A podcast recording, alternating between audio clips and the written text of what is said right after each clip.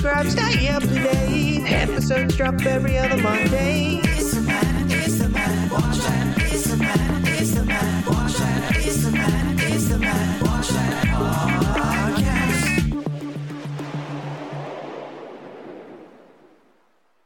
and welcome to the Matt Watch That podcast, the place for reviews, rants, and randomness. I'm your host, Matt Seroski, filmmaker, film fan. Each episode, I'm going to watch a movie or TV pilot that I probably should have seen but never got around to. It could be a recent favorite, critic's choice, or cult classic. To join in on the conversation, follow me on Twitter, Instagram, and Facebook at Matt Seroski. You can subscribe to my YouTube page where I'll post videos and clips from the show. If you have any opinions on what I've discussed, or suggestions as to what I should see next, use the hashtag MattWatchThat on social. Before we start, on this episode, we're going to be celebrating National Hispanic Heritage Month and focus on movies, television, and music that feature artists of Spain, Mexico, the Caribbean, and Central and South American descent. According to the HispanicHeritageMonth.gov website, the day of September 15th is significant because it's the anniversary of independence for Latin American countries Costa Rica, El Salvador, Guatemala, Honduras, and Nicaragua. In addition, Mexico and Chile celebrate their independence days on September 16th and September 18th, respectively. But first, and switching gears, I do have a little rant. On the last Matt Forgot That podcast, and if you aren't listening, please subscribe now. It's available on most services and a great complement to this podcast. But I was talking about the prices of streaming services, and I made the bold declaration that I don't think they'll ever get to the point where they'll be $30, $40, 50 dollars a month. Even though for the amount of content that they put out, it would still be worth the price, especially if you had to go out and buy on Blu-ray all the movies and TV series available on those platforms. It would still cost less than what it costs per month to watch it on HBO Max or Peacock, etc. But a couple days later, I was reading an article that ESPN announced that they were considering forming a standalone streaming app, which would be different than ESPN Plus. And the monthly rate is in the range of 20 to 35 bucks. If they got 12 million subscribers at $35 per month, that would equal what they're currently making from the cable operators. And people in America love their sports. I wouldn't be surprised if 12 million people shelled out 35 bucks to watch the games. So it only took about 3-4 days to prove me wrong. On to the main attraction. Each review will end with a ranking out of 5 stars. 1 star is skip it, 2 stars watch at your own risk, 3 stars standard fare, 4 stars worth checking out, and 5 stars must see. Now, if I give a title 5 stars, it doesn't mean I'm comparing it to Casablanca, Jaws, or Seinfeld. I rank titles based on other movies or TV series in that genre and at that time period. On this episode of the podcast, I'll be reviewing Hellboy from 2004. It was directed by Guillermo del Toro, who helmed Mimic, Pan's Labyrinth, Pacific Rim, and has won three Academy Awards for Best Achievement in Directing and Motion Picture of the Year for The Shape of Water, and Best Animated Feature Film for Pinocchio. The screenplay was co written by the director, alongside Peter Briggs, who scribed Thunderbirds Are Go. It was based on the comic book series created by Mike Mignola. It stars Ron Perlman as the titular character, he was born in Washington Heights, New York, whose mom was a municipal worker and his father was a jazz drummer and television repairman. His dad encouraged him to pursue acting after seeing him in a performance of Guys and Dolls. He graduated with a master's degree in theater arts from the University of Minnesota. After appearing in two episodes of Ryan's Hope, he made his big screen debut in fantasy adventure Quest for Fire. He returned to the airwaves on one off episodes of The Fall Guy, Miami Vice, and One Life to Live, before being cast as Vincent in Beauty and the Beast, co starring with the Terminator's Linda Hamilton. In 1989, he won a Primetime Emmy Award for Outstanding Lead Actor in a Drama Series. After three seasons, 55 episodes, Perlman appeared in Sleepwalkers, The Adventures of Huck Finn, and Romeo is Bleeding. He would also lend his voice to animated shows The Legend of Prince Valiant, Batman the Animated Series, Bonkers, and Animaniacs. With almost 300 acting credits to his name, he is the definition of a working actor. Other career highlights include Looney Tunes Back in Action, Alien Resurrection, Tangled, Drive, Pacific Rim, and Fantastic Beasts and Where to Find Them. This is something to look out for, or listen out for. If the voice of Abe Sapien sounds familiar, it was dubbed by David Hyde Pierce, Niles Crane from Frasier.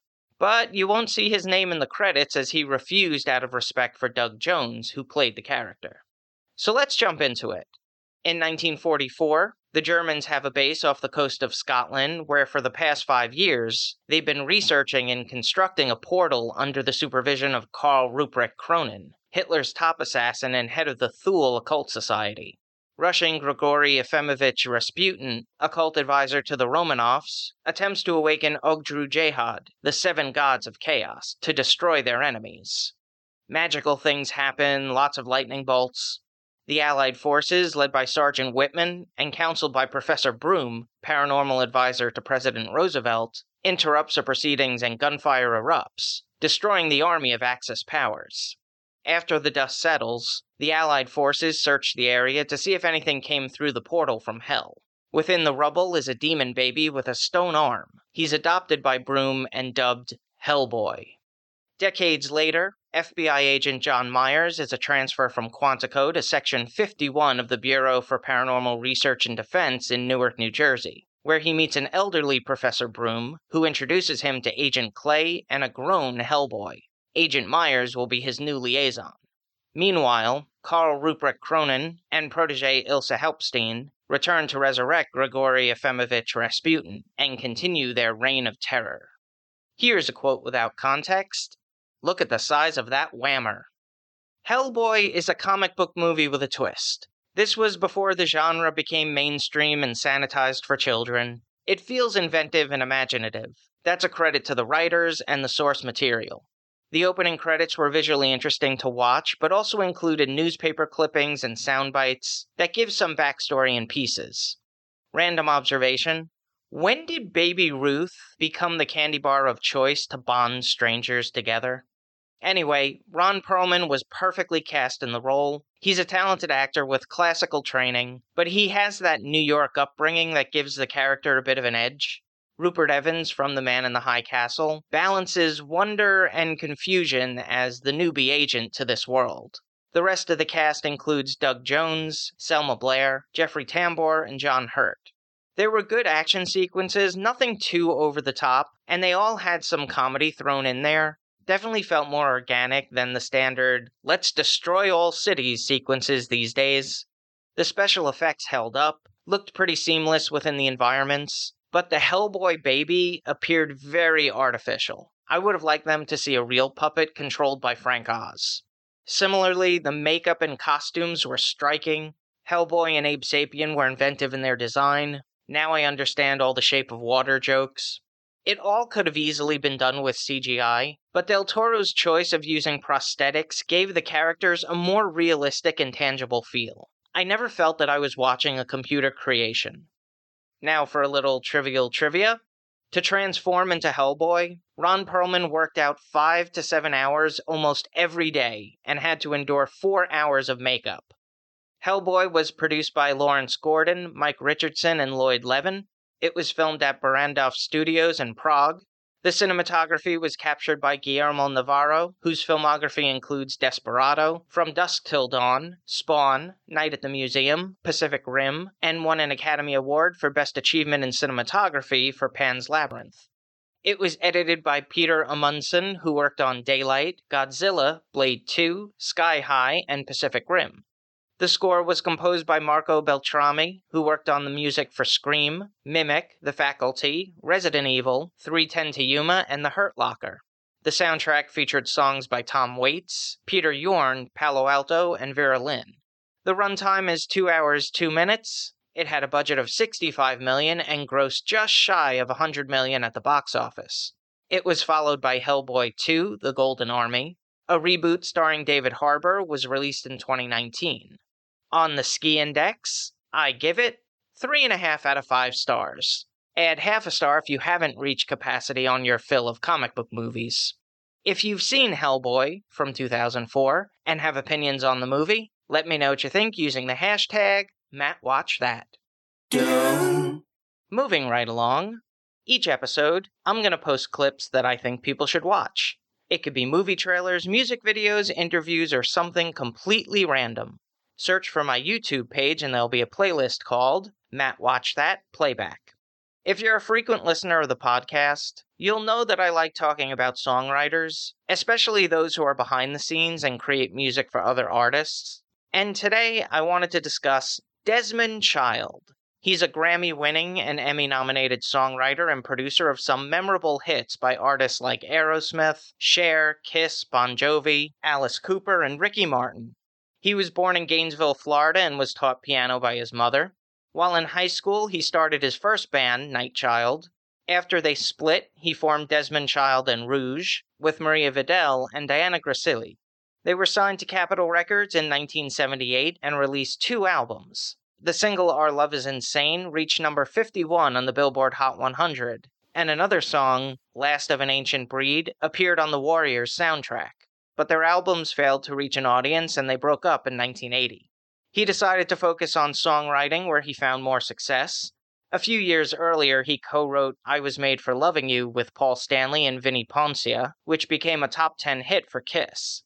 He was introduced to Bon Jovi and co wrote four songs on their Slippery When Wet album, including You Give Love a Bad Name and Living on a Prayer. Both would reach number one on the Billboard Hot 100. He would contribute songs on most of their studio albums throughout their career. He worked on Aerosmith's comeback album, Permanent Vacation, and co wrote Dude Looks Like a Lady and Angel. The partnership would continue on Pump with the song What It Takes, and Crazy on their next album, Get a Grip. Other hit singles are Just Like Jesse James and We All Sleep Alone by Cher, Poison by Alice Cooper, Kiss the Rain by Billie Myers, and Waking Up in Vegas by Katy Perry. Desmond Child's credits include more than 80 Billboard Top 40 singles. He was inducted into the Songwriters Hall of Fame in 2008. He co founded the Latin Songwriters Hall of Fame in 2013. I've selected a couple of my favorite tracks. First is I Hate Myself for Loving You by Joan Jett and the Blackhearts, co written with Joan Jett. Next is Livin' La Vida Loca by Ricky Martin, co written with Draco Rosa. How Can We Be Lovers by Michael Bolton, co written with Michael Bolton and Diane Warren, another person featured in my songwriter spotlight. And last, Born to Be My Baby by Bon Jovi, co written with Jon Bon Jovi and Richie Sambora. Yes, I could have selected Living on a Prayer or You Give Love a Bad Name, but this is actually one of my favorite songs by Bon Jovi. They're all available in the Matt Watch That playback playlist on YouTube. Check it out. Now it's time for the recommendation. Yes, that's the word recommendation with Matt in the middle. I'm going to end each podcast with my own recommendation of a movie or TV series. Today I'm talking about Devious Maids. Created by Marc Cherry, who worked on The Golden Girls, it's spin off The Golden Palace, The Five Mrs. Buchanans, and Desperate Housewives. It's based on the Mexican series Ellas son la alegría del hogar. It's executive produced by Eva Longoria.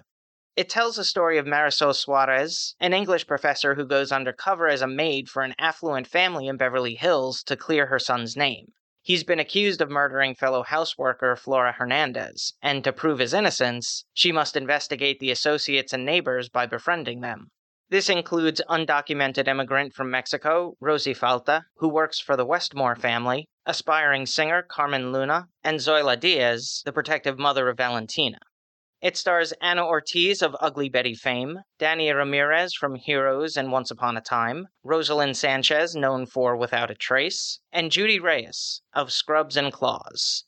It also features Edy Ganem, Rebecca Wysocki, Tom Irwin, Grant Show, and All My Children alum Susan Lucci. The concept feels like a spiritual successor to Desperate Housewives, which isn't surprising since both were created by Marc Cherry. Similarly, it carries the themes of secrets and lies. Each season has its own mystery story arc. It did get some flack upon its debut for the stereotypical roles that the main characters play, but each woman is ambitious, entertaining, and their relationships drive the series. It's easy to root for them because of how engaging they are, so a lot of that criticism went by the wayside once the show debuted. However, the rich families do fall into cliches of being vapid, one dimensional, and only caring about material possessions. It might be true, but it's a little over the top with some of the actors. But hell, I don't know rich people. They may actually be this way.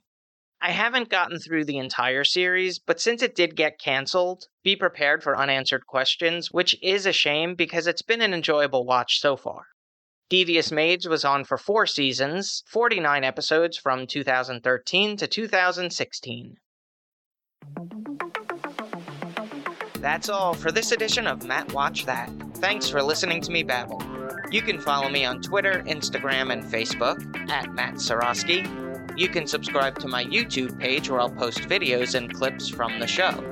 If you have any opinions on what I've discussed, or suggestions as to what movie or TV pilot I should see, use the hashtag MattWatchThat on social. Head over to mattseroski.com for the latest news and updates, and come back next time for the reviews, rants, and randomness.